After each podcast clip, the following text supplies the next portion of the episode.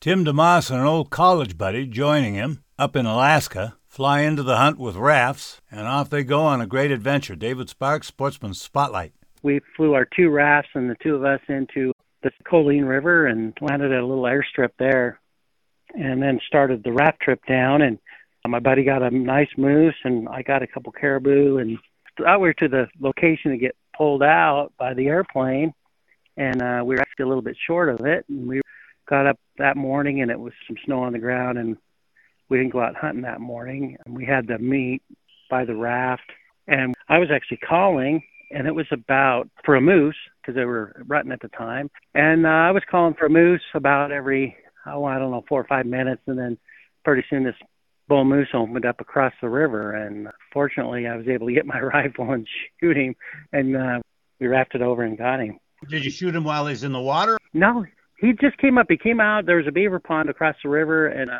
some trees, some willows, and he came out through the willows right on the edge of the river. So I shot him and uh, rafted over about as easy as it gets. So that was a great trip. We really enjoyed it. We uh, ended up rafting down the river a ways and got taken out by aircraft. That was actually my second trip. I had moose hunted in Alaska. One of the ways that good hunters get rewarded go to Alaska. Hope you enjoyed Sportsman Spotlight. I'm David Sparks. See you next time.